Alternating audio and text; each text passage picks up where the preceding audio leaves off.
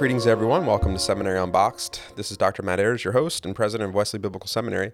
Um, today's episode is a shared episode between my uh, podcast here on Seminary Unboxed, as well as uh, our dean here at WBS, Dr. Andy Miller, his More to the Story podcast. We sat down, myself, Andy, and Dr. Murray Vasser and Dr. Steve Blakemore here at Wesley Biblical uh, to discuss the doctrine of inerrancy, what it is and what it isn't, and uh, why here at Wesley Biblical we continue to say that we are inerrantists and why we think that's important. So, um, what you're going to hear is that discussion. Enjoy. Hey, friends, I'm so glad that you have come along here. We are at Wesley Biblical Seminary, where we are developing trusted leaders to serve faithful churches all around the world. We're excited this fall that we are adding a new emphasis in the Global Methodist Church. The Global Methodist Church is a new partner of ours. As that denomination has come into existence, we have just actually, Matt, it's crazy. We have just 241 students at my last count have come into our course of study for the Global Methodist Church, meaning this fall we'll have over 500 students at Wesley Biblical Seminary. And if you want to find out more about Wesley Biblical Seminary, go to wbs.edu. One of the things a seminary does beyond instruction is that we work as a team of scholars to serve the church. And the last couple of days, this little group has been having side conversations about a very important issue. And we thought we might just take that those conversations we're having and bring them to you in this format. So that's what we're going to do today. I'm just going to invite everybody to introduce themselves around this, the square, half circle, whatever we have here. Hi, my name's Steve Blakemore. I'm the oldest guy in the circle. I'm the professor of Christian thought here at Wesley Biblical Seminary. I'm Matt Ayars, president, Wesley Biblical Seminary, and assistant professor of Old Testament. Hi, I'm, I'm Murray Vasser, and I just joined the faculty here at Wesley Biblical Seminary. I'm a New Testament professor. And I'm Andy Miller, and I am the Vice President for Academic Affairs and Assistant Professor of Historical Theology. So, we have a nice team here representing various disciplines to talk about the subject of biblical inerrancy. Now, one of the reasons that this comes up is that Wesley Biblical Seminary, throughout our history, we have described ourselves as inerrantists. And we've even gone as far as to say that we are enthusiastic inerrantists.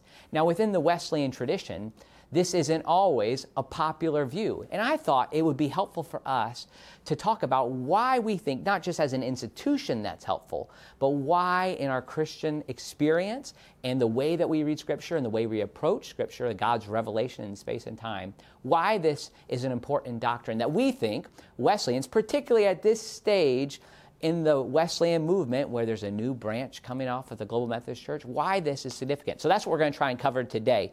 So, Matt, why don't we start off with you? What, when we talk about inerrancy, what is the kind of the big picture? What are we talking about when we describe the doctrine of inerrancy? Yeah, so what I have in mind, and I think I speak for not just myself, but for many others who also use the term, um, is we have the Chicago Statement right, right. on inerrancy in mind. And I understand uh, some, perfect. yeah, and some, and it's, it's got its limitations, but some even within the Wesleyan tradition would object to a Wesleyan, uh, you know, being an endorser of the Chicago Statement, uh, but having read it, having studied it, I like it. I, even though it's not, it wasn't drafted particularly by Wesleyans, I still think it's good. I think it's accurate. I think it's helpful.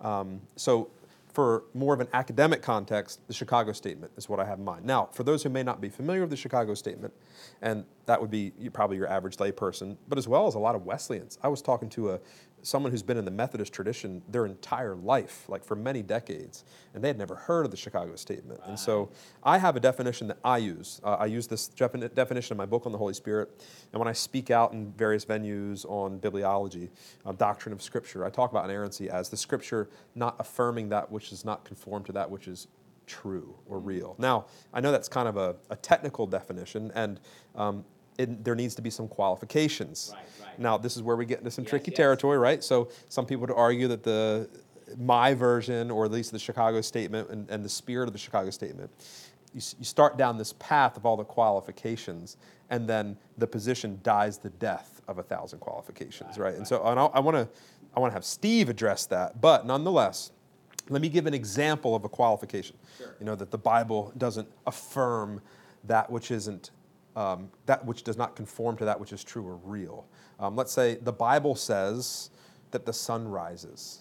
Well, that's not true. That does not conform. that does not affirm that which conforms to which is real, right? So um, the fact is, the sun doesn't rise; the earth goes around the sun, and so so the qualification then is in everyday language and speech. In other words, the Bible is not a scientific textbook, Right, right. and that, and then we have to go on and provide some other qualifications as well. And so, uh, but in general, that's what I'm referring to. Chicago statement in, in extension, uh, but also, uh, generally speaking, the Bible's not affirm that which isn't true or real. Now, I know that a lot of people um, would say, well, with things pertaining to faith and salvation, and, and, and I agree with that, that the Bible is sufficient, the sufficiency of Scripture. We have everything we need in Scripture uh, for salvation. I agree. But I think that it goes beyond just for things related to salvation because I believe that the, from an Old Testament perspective, um, that the Old Testament provides a very unique view and understanding of our faith as taking place in real time and in real space. And our theology and our worldview of history and events as they occur in time and space, and the importance of true history and true facts. Um, I think that we have to have a robust theology of that with regard to the transcendence of God and the uncreated nature of God. And the moment that we start to chalk things up to mythology and how are we using that word mythology and mythohistory, it makes me a little bit uncomfortable uh, because of the distinct worldview that the Old Testament is, and I would say the Old Testament is presenting to us, but as God has revealed Himself Right, right. in the Old Testament. Now, one more comment, Yeah. and then I'll free it up. I understand that the Bible is not a scientific document, and history, as we understand history in the Western world, is a product of the Enlightenment and all those things, and that it is a theological document. And the Bible's not trying to give us a fact for fact account of just cause and effect of how we went from point A to point B, but rather is a witness to God and how He's revealed Himself and acted in time and space and history. And there is a tension between understanding the genre of a theological, genre is a contemporary term, a theological document, let's say the book of Joshua and the conquest and colonization of Canaan. It's a, it's a, it's a theology lesson. Right. But it's not totally separate just from history. Right, it's not Yeah. just theology. And the moment that we go, whether or not those things actually happened doesn't matter. Yeah. That makes me really uncomfortable for lots and lots of reasons. Yeah. Because I think of the unique way that God has revealed himself to be as transcendent and the importance of real time and space, God's revelation in history. And last comment Okay. I do not believe that the Bible is simply a witness to divine revelation. Right, right, I right, believe the Bible is divine revelation, that it is the Word of God and God speaks through it. I don't believe in dictatorship of Scripture. We get to some of that. I think Murray's got some ideas there. But I, I, I very much reject this idea that the Scripture is just a witness to, a, a community people's witness to God's act in history. I think it is the Word of God, Right. as God intended it, working with authors, passing it down, inspiring the writing of the world, Word as He intended it without error uh, uh, uh, that he reveals himself in a way in which it doesn't err, uh, but also the transmission of the text as well. Right. All right, This is great. Oh, Matt, that was perfect. enough. What a great start. And I just want to set one other contextual piece as we're getting started. A lot of times, the charges that are levied, levied, leveled against uh, inerrantists are like, oh, you're trying to treat Scripture just in an epistemological fashion, fashion or in, informative fashion, as opposed to a soteriological function. This have been- right? Or So transformational, form- right? So it's transformational as opposed to informational.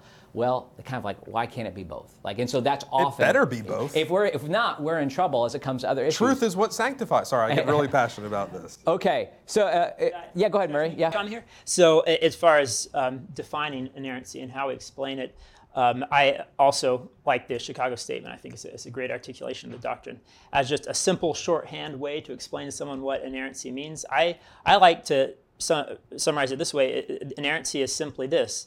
Uh, it's the affirmation that everything the Bible teaches is true.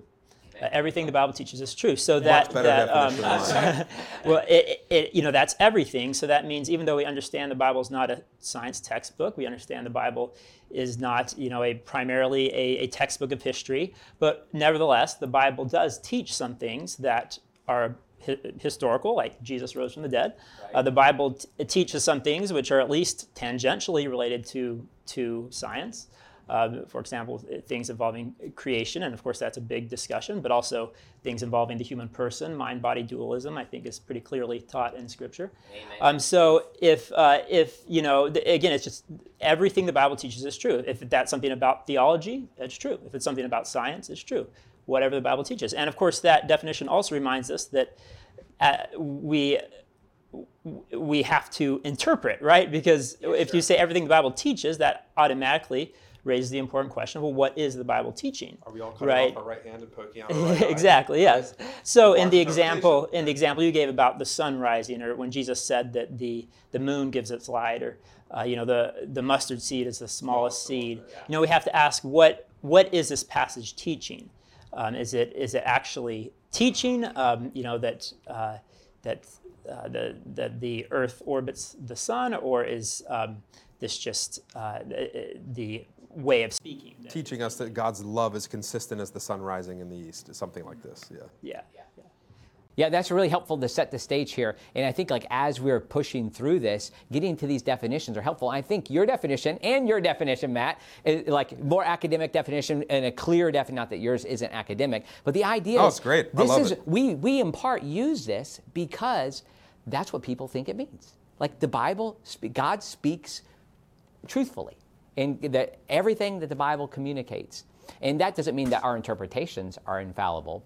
Okay, Steve, here's why I want to come to you. Um, making sure that, like, there's one of the charges that, that come often is that, well, if you have to explain it so much, it, but Matt said, death by a thousand cuts. And this is Roger Olson makes this claim.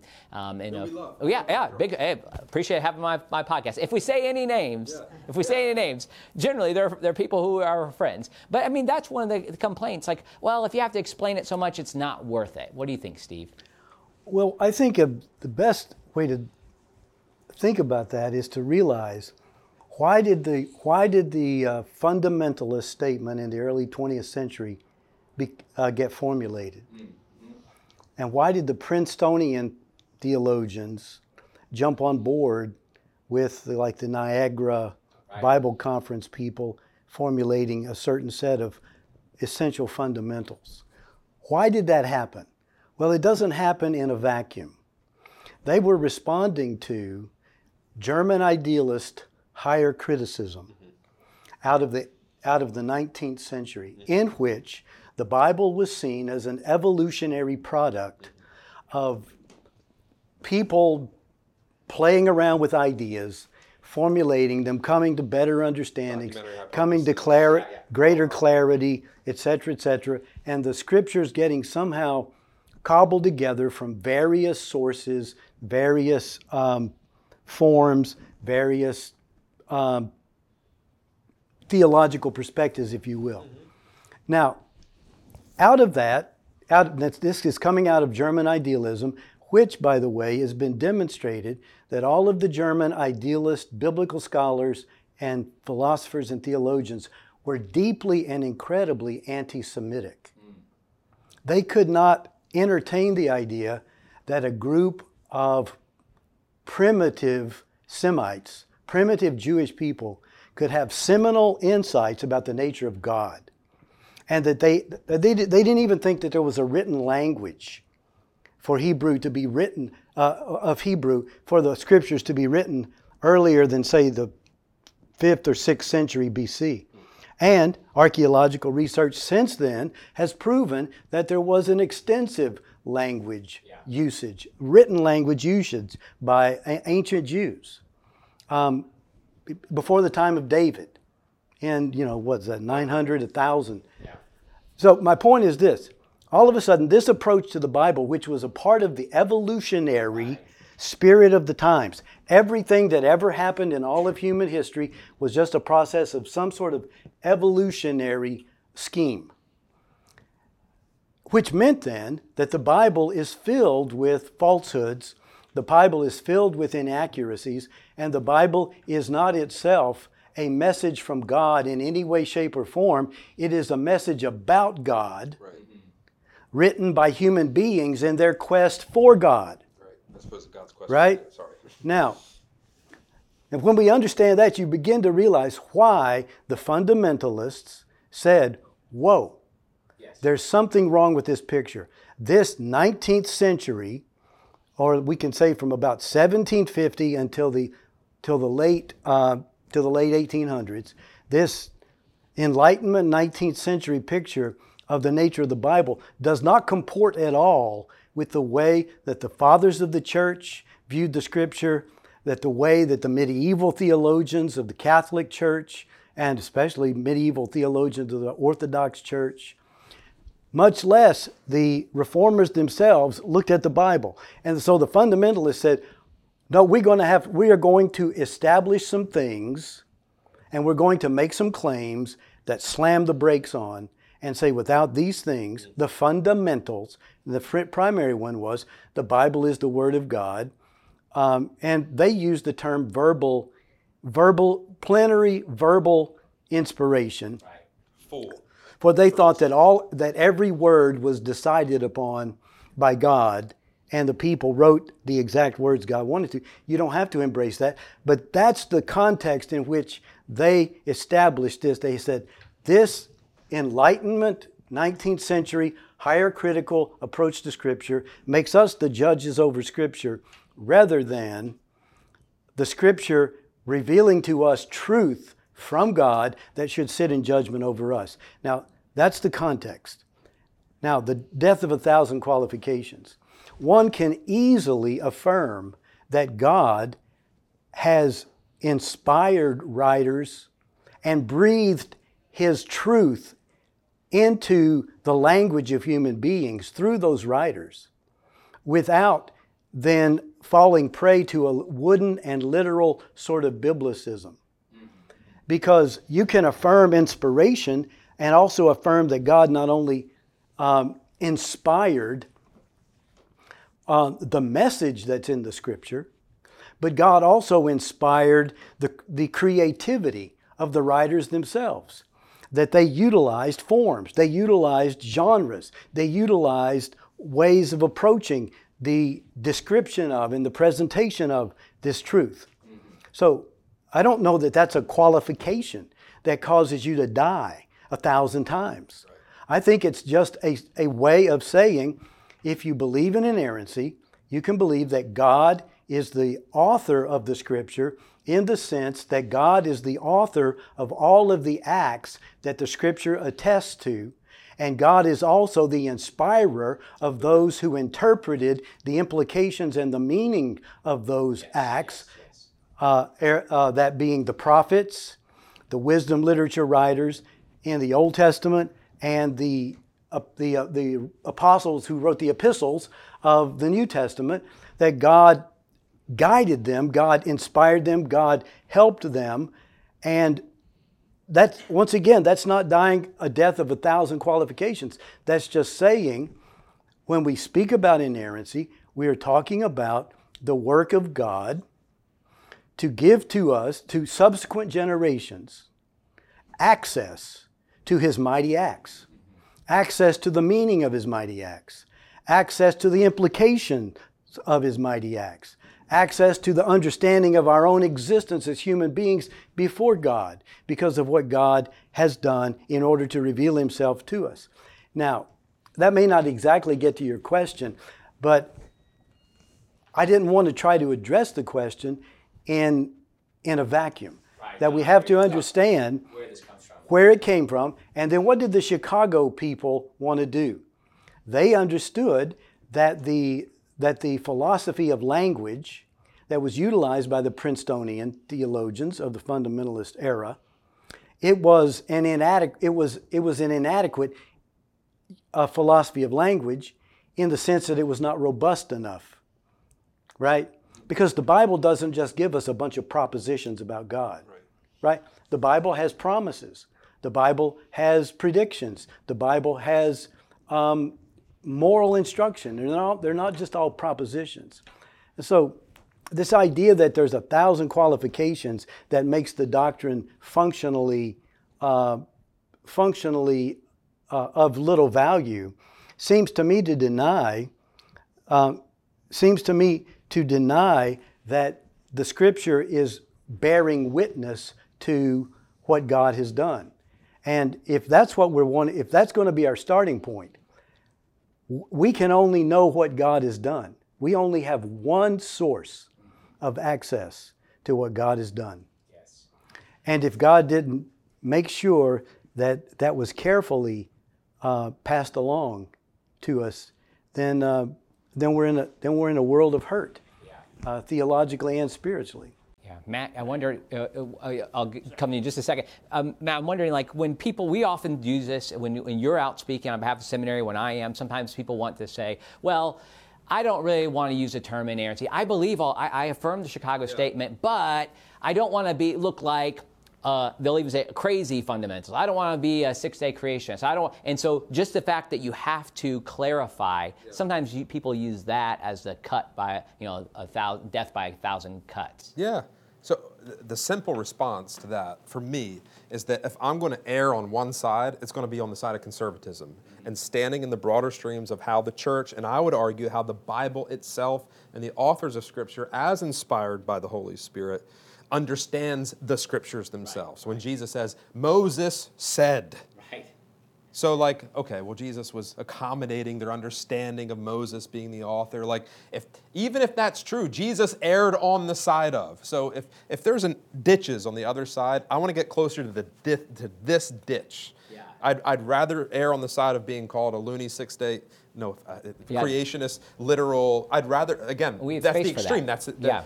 I'm, i have room for six day creationism, yeah. but let's say I'd rather err on that side right. than on this side because I uh, uh, for for oh, lots of good. for lots of reasons, but um, and and has to do with context.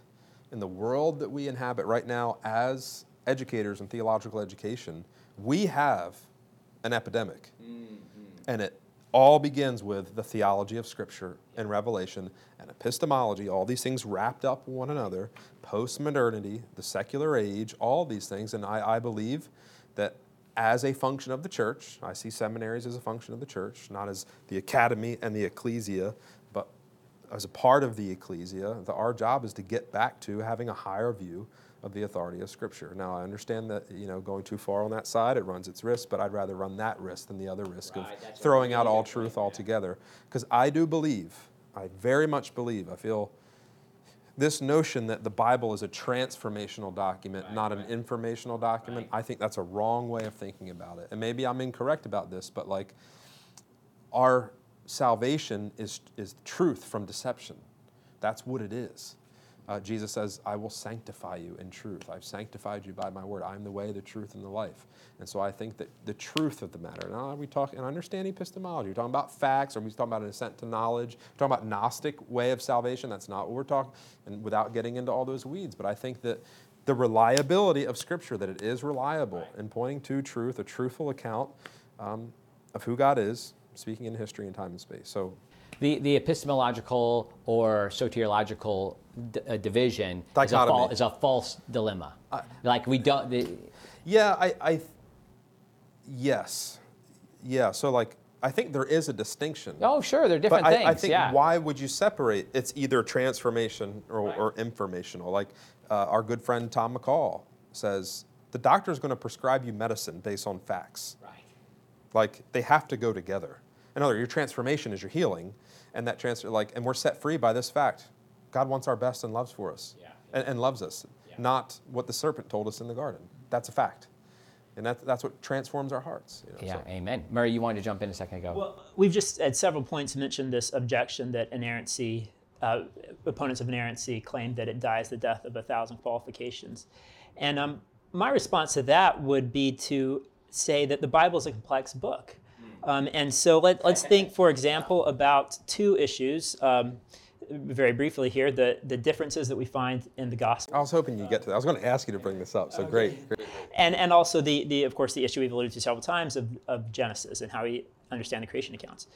Well, if you just say, well, the, um, the differences in the Gospels are because the Gospel writers made historical errors, that's not a very historically um, accurate explanation. And I think as, as Craig Keener and Mike Licona, who uh, ironically are inerrantists, um, as they have shown, they're New Testament scholars. Um, they've done very you know, robust, nuanced work on why there are differences in the, in the Gospels, and they've shown that there are uh, when we when we look at other uh, historians and biographers at that time, um, there were these literary ch- techniques that were used and that were accepted, and that these explain um, why. Uh, uh, events in the Gospels are often portrayed in slightly different ways. And we can actually learn a, a lot about the Gospels when we attend um, to those literary techniques. Um, and if we had just said, you know, well, it's simpler to just say the Gospel writers made historical errors, well, that's not an accurate, a great, good historically accurate description of what's going on. Um, and in the same way, uh, it seems like you know we, when we um, talk about uh, Genesis, Now, this gets much more controversial. I understand, maybe controversy in this group here, but um, critics of inerrancy will, will say often say things like, "Well, you know, the Bible says that it's a young Earth. You know, it was created in six days, and that's wrong. Like the Bible just made a mistake." And I would say that you know maybe it's more complex than that. Maybe maybe just saying that that Genesis was wrong um, is not uh, maybe that's too simple of an answer. And when we go back and we look at how ancient people read Genesis, uh, like Philo of Alexandria, uh, he insisted that it was intended. Uh, that it was clear from the text that this was intended by the author to be read uh, symbolically and not literally. Uh, Origen, a Christian theologian, said the same thing. Now I know people are going to disagree with that. There's there's a lot of discussion, but it's it's not as simple. Uh, and, and ironically, oftentimes the, the critics of inerrancy end up sounding more like Ken Ham, the young Earth creationist guy, and that they just sort of look at this and see, well, this is definitely a a simple historical narrative. When I would want to say, actually, if we're if we're going to take a historically sensitive look at this, we're going to find that it's actually more complex than that. Um, so, you know, yeah, there are a lot of caveats that we uh, supply when we talk about errors in the Bible, but that's because the Bible is a complex book. Yeah, this is helpful. That was that touches upon what I was in my long-winded meanderings, what I was trying to get at. When you affirm the doctrine of inerrancy and the doctrine of the God-breathed inspiration of the Scripture, when I said God not only inspired the writers to write down ideas, but he inspired them in the sense that he inspired their creativity to yes, yes. write in a particular way or in a particular form.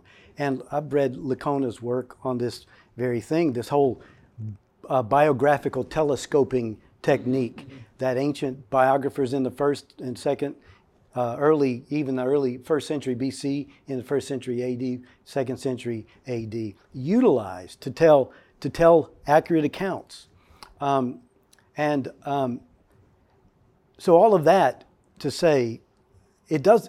So when people say, "Oh, well, you have to begin to qualify what you don't mean," well, in what possible world do you not have to qualify what you don't mean when you make any claim? So, for instance, a, um, a theistic evolutionist, and you know, truth in advertising here, I'm more of an intelligent design person. Um, I am not. I am not a young Earth person. I am not an old Earth person. I'm agnostic because I don't think science is yeah I'm a middle I don't think science is nearly is nearly as able to make the sort of claims that it in, it insists, insists upon. Uh, I don't think it. I don't think our measurement techniques. I don't think any of them are that accurate. But but by the same token, I don't think the the book of Genesis is was written creatively by Moses or redacted by Moses or whatever, put together um, as a as an explanation for the exact process that God used. Even St. Augustine said, God created it all at once. Boom. And the whole thing just fell into place, and then it started unfolding. But my point is this there's nothing, if you're a theistic evolutionist as a Christian, if there's, and you ask somebody, okay, well, what do you mean by that? Well, I don't mean, because I've had multiple conversations. I don't mean this. I don't mean this. I don't mean this. Oh, do you think this? Oh, no, that's not what I mean by that. And so, in anything you're going to do, you're going to have to begin to qualify. And so, it is just, it's a red herring to say you have to, you have to begin to say what I don't mean from the jump. And so, the reason that I chose back in the back in the 90s, uh, after I graduated from Asbury Theological Seminary, back in the 90s, I chose in, when I was a United Methodist pastor, after reading a bunch of books about biblical authority, I decided I'm going to embrace the term inerrancy. Because when I use that term, I'm making the strongest possible statement I can make about the authority of the revelation that is in the scripture. Now, if somebody said, Well, what do you mean by that? I can begin to have a conversation. But terminology is important. And so the people who don't want to be inerrantists, they, they, they develop a different term. But it's a term that when you really push them on it, um, it's, it's, it's a shade different. But they, they talk about the Bible is infallible. It's infallible in all that it teaches. Right? right? Well, okay, so what does it teach? And so this goes back to um, what these two guys were talking about. You know, what does the Bible teach? Now that's a that's a hermeneutical question right there, right? So, what kind of literature is this? How does it fit into the context of the ancient world in which it was written? Because the documents that we're dealing with are ancient documents. They weren't written to be newspaper articles, right? Or, or to be modern day uh, travel logs. And so um, we have to, we just have to say, what does the Bible teach? Nor sheer entertainment. Yeah. Like transformational. Like right. you're going to watch this and it's going to be, it's going to impact you. It's right. going to transform you. True or not doesn't matter. It's a powerful story. Right. It's just until we get back into post-liberalism. Let me jump in about that because I thought I'm sorry. I, I had all these thoughts rattling around in my old brain, but um, the idea of the Bible can be transformational and we should read it for soteriological purposes. Why? Mm. yeah. Why, it? why it That's and right. not the Upanishads? That's right. Why it and not the Quran? Why? Yeah, it's very. And so the distinction between information and transformation, as you put it, Andy, is a, it's a false dichotomy. Yeah. We choose, we, we choose to believe that the Bible can be read for salvific purposes because of the information that's there. Mm-hmm. And so once again, we get back to hermeneutics in, in the, and by the way, the Chicago Statement, most people don't know this. I've read, I've read all of it, but it also has the, Chicago Statement on Biblical Hermeneutics, as well as the Chicago Statement on Inerrancy. And it goes in great, to great length to talk about all the various genres and how you have to approach them differently, and et cetera, et cetera. And so the idea that it's transformational and not informational, uh, once again, is just it's just a false dichotomy. Okay. Can I ask uh, Murray something? Yeah. Sorry. Okay, I was going for Murray too, so that's good. Well, this we're talking about Chicago Statement, and but the Chicago Statement is just a contemporary, recent. Oh, that's right. Exactly what I was going to do. You know, it's, yeah. it's, a, it's a more.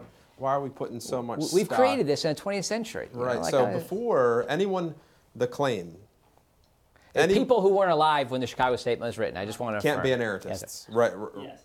Well, yeah, the claim was that inerrancy was invented by modern fundamentalists. Right, and yeah. so like, how could you say that Jesus was an inerrantist? Or John Wesley, or, John Wesley, or yeah. yeah. Can you speak to that? sure. Yeah. Well, I mean, it, it, I think that um, the uh, there are hints of it earlier, but the very clearest, uh, most robust articulation of inerrancy uh, goes all the way back to the uh, late fourth, early fifth century with Augustine. Uh, he had a, this interesting dispute with Jerome over the interpretation of the passage in Galatians where uh, Paul says that he confronted Peter. And uh, that, that passage created to his, to his face, yeah. And that passage created a problem for the early church because the view of these two, uh, you know, great pillars of the church fighting with each other was embarrassing, right? So, so Jerome said, well, maybe, maybe Peter and Paul actually agree with each other, but uh, for the sake of the weak Jewish Christians, um, Peter just pulled back for a little bit from the Gentiles just to help their faith. Um, and uh, Peter uh, and Paul knew this, and so he just sort of pretended to rebuke Peter in front of everybody for their benefit.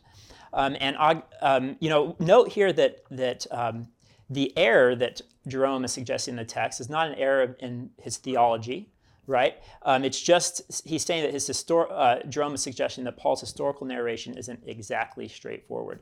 And Augustine said, no, no, no, no, we cannot say that because everything that the Bible teaches is true. And Augustine ha- uh, has a couple of important qualifications there. He's, he says, you know, now if I see something in the text that seems to me not to be true, then I conclude either the, the translation I have is an error, or the manuscript that the translator used was faulty, or that I failed to understand. So we see those important qualifications. This uh, the claim of inerrancy uh, understands that this is about the original text, which we don't, uh, in all cases, necessarily know for certain. Uh, and then, you know, there's a discipline of text criticism. Um, and then also that it involves interpretation. So maybe our interpretation of the text is wrong. Um, but uh, so, yeah, that's very clearly stated by Augustine. And Then Wesley, um, he, uh, there was a bishop who made the case, it's very similar, I think, to what a lot of people today make, where um, the, this bishop said, well, scripture is an infallible guide for us in the Christian faith, right? And so, because that's its purpose, it inspiration, divine inspiration, only ensures that there's no considerable error. In other words, no significant error, but that there might be trivial errors. It's, it's okay if they're trivial errors. And again, Wesley, when he heard that, he said, no, no, no. he said, he said, if, if there's any error at all, then that shakes the authority of the whole. Um, so I think that the uh, Chicago statement is just articulating what has been the traditional view. And I would, if I could, jump back real quick to something that you said, Steve, about the whole evolution thing. I think it, people should know that uh, J.I. Packer, who is one of the theologians who helped to frame, helped to write the Chicago statement, um, while he was skeptical about some of the uh, claims of evolution, he said um, that he didn't think there was anything in Genesis 1 and 2 that um, uh, was incompatible with the theory of evolution. And notice that's not just the, the age of the earth. The theory of evolution is, uh, includes the theory of common descent, right? Um, so uh, now, whether or not you agree with that, that's that's some people debate. But you should know that you know one of the people who wrote the Chicago Statement was per, uh, said that uh, you know there was nothing uh, wrong with embracing fully the, the theory of evolution. So just a quick response. I would I agree everything you said. I'd go back even further sure. than Augustine. Mm-hmm. I'd say the Bible itself yeah. Mm-hmm. says plainly that it's perfect. Psalm 19, for example. Now I know that interpretation perfectly and everything that teaches in regard to salvation. Let's say that's. But what I'm getting at is that just because a sophisticated articulation of a particular doctrine came about later in history, didn't mean that the notion of what that articulated didn't exist prior to its articulation.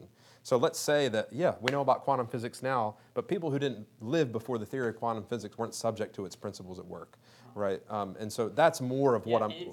it's, so, it's important to understand that when Augustine said that, he didn't say, you know, hey, Jerome, I've got this new understanding of Scripture. I want to try it out on you, see what you think. He's like, well, you know this. You know that the Scripture can't be right. And Jerome, apparently, from Augustine's later letter, changed his mind on this after Augustine's rebuke. Well, even, even so, the, the Trinity, I mean, just because we didn't have an articulation of the language that we have now doesn't mean the Trinity didn't exist prior to the, the Council of. Now, again, I don't mean to suggest that the doctrine of inerrancy is on the same level, because uh, uh, you know essentials and non-essentials and dogma and all those things as the doctrine of the Trinity. I'm, I'm not suggesting that, but I'm, what I'm talking about is the idea of reading back into history a doctrine that's modern. Well, that then we might as well say the Trinity didn't exist prior to its articulation. Well, the um, Am I wrong? No, Am I missing no, some, lo- some, yeah. is my logic okay there?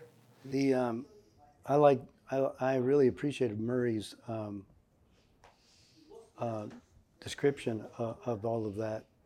Um, you know, one of the things, or the, two other things. The people who talk about the transformative versus the informational, they always accuse inerrantists of privileging epistemology mm-hmm. over ontology. Right. And that's a big way of saying you're privileging a theory of how do you know anything over the theory of what there is to be known. And what is there to be known? God. Mm-hmm. Okay, I, I think that that's exactly backwards. Inerrantists privilege ontology. I agree. We say yeah, yeah. these things happened. And we can't explain them. Yeah. These things happened, and they happened in the way that they are described, which doesn't mean that the first 11 chapters of Genesis are uh, a blow by blow account of anything, right? And that drives the inerrantists to work harder in their interpretation. So, but, but my point is this: is that is that it's not privileging a, a theory of knowledge. It's just it's saying what we've all said it in different ways that the mighty acts of God to make himself known in his creation and through Israel and in Jesus and then through the church, the early church. Those mighty acts, including the instruction through those who Jesus himself appointed to be the instructors, right? Those things matter. And also, when they talk about, when they, if, if you deny the, the foundational thing about uh, these mighty acts, that these, and th- this, the, these ideas and the description of what's happened is historically accurate in, in, uh, in, in significant detail. I'm not saying that there's not telescoping. I'm not saying that there's, that, like, for instance, the writer of uh, Chronicles and the writer of First and Second Kings, they don't have two different audiences they're trying to address and trying to make two different points from the same historical details, right?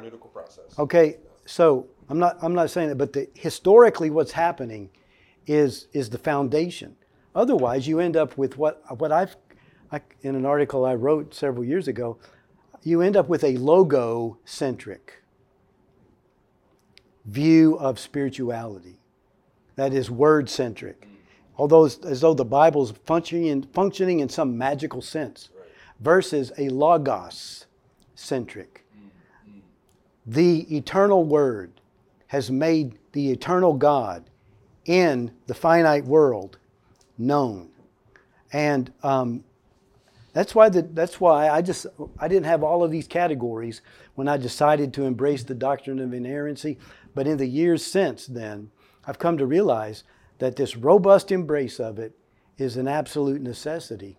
I'm going to jump in here because I want to make sure we have time to get one other point addressed, and that's why does this matter to Wesleyans? And so I want to just give my story as an example of that. I think kind of like an introductory type of Christian theology class, maybe undergraduate level or an intro theology class in seminary. Uh, people are often uh, confronted with a dilemma that's false again, and I I was in the same position where people said, well evangelicals believe in infallibility, and then fundamentalists believe in inerrancy. And basically, the implication is you don't want to be a fundamentalist, do you? And you don't want to assume that you can put all these pieces together and somehow that all these discrepancies or challenges. So you don't want to be one of those type of people. So I didn't want to have to enter into this conversation for a decade after leaving seminary. I didn't use the term, and, and I didn't go to Wesley Biblical Seminary. I didn't use the term inerrancy because I thought, well, I don't want to confuse people. And after all, this is a, all the things things we've kind of already addressed. And I didn't see it as significant. But then, like, as I grew, I began to see what's happening when people reject inerrancy. Often it was leading them to another direction of rejecting the authority of Scripture in general. Now, that's not a reason to do it, but then, as Matt said earlier, I would rather people land on the conservative side if it's going to be one or the other. Nevertheless, what happened for me was just kind of understanding in general that God speaks truthfully and He's utterly reliable in how He speaks and communicates to the world. And so this then kind of just led me back on this journey. And I think the challenge, like what's happening in the United Methodist Church right now, is with the emergence of the global Methodist Church, one of the things that has come about is that there's people who have an entirely different Christology. There's people who deny the resurrection. There's people who certainly deny inerrancy. I'm wondering from you guys, why do you think it's important at this point? And not that we say you have to be, but why might inerrancy be helpful? And Matt, I want you to go with this first. Why might inerrancy be important in this next Methodist moment? Well, I could get I could be getting this wrong. Forgive me and correct me if someone here knows if I'm wrong. But if I understand right, uh, the basis for um, violating the Book of Discipline has been the theological purpose statement right, in the right, Book of Discipline, yes. And and the Wesleyan quadrilateral and saying that reason is is and experience are factors in the interpretive process of arriving at theological conclusions. Well, and I think that the door stays wide open to do whatever you want with Scripture if you err on that side. Um, and so I think you have to pull it back. And I think you have to say inerrancy. I mean, I think that's how you prevent this from happening again. That Paul was not wrong in, in Romans 1 when he spoke about human sexuality. Correct. That, that the scripture was not, this isn't because like, our overall purpose. Well, what happens when your purpose is in contradiction of what the scripture seems to plainly be teaching? But, but yeah. I mean, Yeah. if you suggest some of it's not divine revelation. Right, Like right. well, and, and the other thing I'd, I'd add to that, I don't know, I think it answers the question, but more broadly, is that I, when I read the text, Old and New Testament, um, I want to read the text the way the text understands itself, the way the New Testament authors understand and interpret the Old Testament. And to me, this position that we're discussing of inerrancy is much closer to how the writers of the New Testament were reading the Old Testament and how Jesus himself is understanding the Old Testament. Um, I will give you the sign of Jonah. As Moses said, the word of God shall not pass away. I've come to fulfill the law. Every jot and tittle. I mean, to me, if yeah, to me, that's more in line with the spirit of how the text is lending itself to be understood and read. And so, but to more specifically answer the question, the theological purpose statement is the grounds on which people have violated the book of discipline and kind of uh, uh, interpreted scripture uh, in a way that I think is inappropriate. Murray, I don't know if you addressed this, um, but one of the claims that comes from in some quarters is that using inerrancy is uh, Wesleyans becoming Calvinist. I've never actually followed that line. I don't know if that's something you've come in contact with. I don't see anything that's necessarily Calvinistic. Aren't we supposed to be but- the ecumenical ones? I don't under, anyway. Yeah, well, again, as I said before, I think that Wesley clearly affirmed, uh, explicitly affirmed there was no error in Scripture. So I don't think that Wesleyans need to feel that they are somehow abandoning their Wesleyan principles. It's, it's rather an odd thing, right, to accuse someone of being un-Wesleyan by believing what Wesley said, right? Um, so I, I don't think you know we need to to feel bad about that. Um, I would like to just piggyback a Yeah. bit on, on what you said about Romans one um, and Paul's statement on human sexuality, because uh, I think a lot of folks they they want to affirm the authority of Scripture, um, but they also don't want to get into uh, problems between science and Scripture or history and Scripture, and so they, they think that they can you know just affirm that the Bible is true in its theological and ethical teachings, but not necessarily insist that it's true in its historical and scientific teachings. And I think the passage from Romans um, is a good illustration of how that kind of falls apart because um, you know clearly it's an ethical teaching right that homosexuality is wrong but then people can say well you know if it's possible that, that the bible is teaching error in matters of science and history you can say well paul uh, came to this ethical position because of his scientific errors. He he, he thought he, he didn't realize that uh, homosexuality is a natural condition. And if he had realized that then maybe he wouldn't have taught that ethical teaching. And so you really can't se- and it, it, it, it sounds nice in principle but in practice i don't think you can separate the um, the, uh, the theological and ethical truth from the historical scientific truth. Now, that, that- of course, that's not to, again, as, as we all know, the Bible is not a scientific textbook, but the Bible does make claims that have bearing on science. And I, I think it's, again, important to affirm that everything the Bible teaches is true, uh, whether that is purely theology and ethics or whether that's also touching up against science and history. Gotcha. This is perfect. This is great. Uh, as we're thinking, Steve, I'll let you give a little maybe concluding remark here about why this matters to Wesleyans uh, going forward. Well, I think it matters to Wesleyans going forward, for the most part, for the reason that it matters for every person who wants to follow Jesus and be like Jesus. Yeah. I like that. For instance, Yeah, forgive me if, that, if I sound like I'm tribal by saying that. I think, yeah, yeah. I'm just saying that we have a stake in this big game, Yes, amen. Yeah. and Wesleyans have a stake to be a witness in this big game, which is the game of the kingdom of God being manifest in the world through the church. Because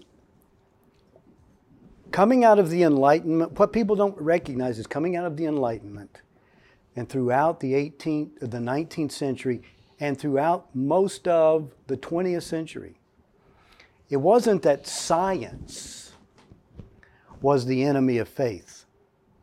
Scientism was the enemy of faith. That is the belief that the only truth that we can claim to know, affirm, and, and embrace is that which science tells us is factually true. That's scientism. By the way, that very claim that the only things that are true are those things which can be proven by the scientific method, that cannot be proven by the scientific method. It's a self referentially refuting claim. Now, why do, I, why do I say that? Because now in the 21st century, once you go out of scientism and then you get into postmodernism with the suspicion that human language at all can give us any access to truth because all human language is about power dynamics and power relationships. Okay, you put those two things together. Well, moral, theological, philosophical, and spiritual ideas don't count. Scientism. Right. Postmodernism, moral, scientific, political, philosophical, spiritual, and theological ideas are nothing more than the, than the work, than the effort of the dominant group to exert their control over marginalized groups. Okay, that's the context in which we live today. And so all of this embrace of this embrace of what is pseudoscience with regard to human sexuality or transgenderism. Um, there's no scientific basis for transgenderism. There's no philosophical basis for transgenderism. Right. There's only a particular school of thought psychologically for transgender, and that is a, a school of that's a school of the social sciences, right? So why does inerrancy matter? Because Christians need to be able to say, "Thus saith the Lord," and because the Lord says it, I will believe it because it's demonstrable that this book has stood the test of time and the teachings of this book are grounded in reality and therefore I want my life grounded on reality and I'm going to stand with all of the other faithful witnesses who stood on the foundation of the rock of Jesus Christ and they knew Jesus Christ because of the witness of Scripture. That's why it matters. Amen. Thank you, Steve. I think that's a good conclusion. Well, thanks so much for coming along, everybody here. And look, we, we could talk about this much longer. I think we all have several ideas. and um, if you're interested in further exploring these subjects, you could audit our biblical theology class. You could come in and become a student at Wesley Biblical Seminary. We'd love to have you as we are thinking through these topics as Steve was just leading us to the transgender issue for our time. I know Steve and Murray have both taught history of Christian thought, where we walk through some of these ideas as well. Matt's teaching Psalms this, this semester. So thinking about literary context and all these type of things. We'd love for you to think about coming and joining us at Wesley Biblical Seminary. You can find us at wbs.edu. Thanks, guys, for coming along for this discussion.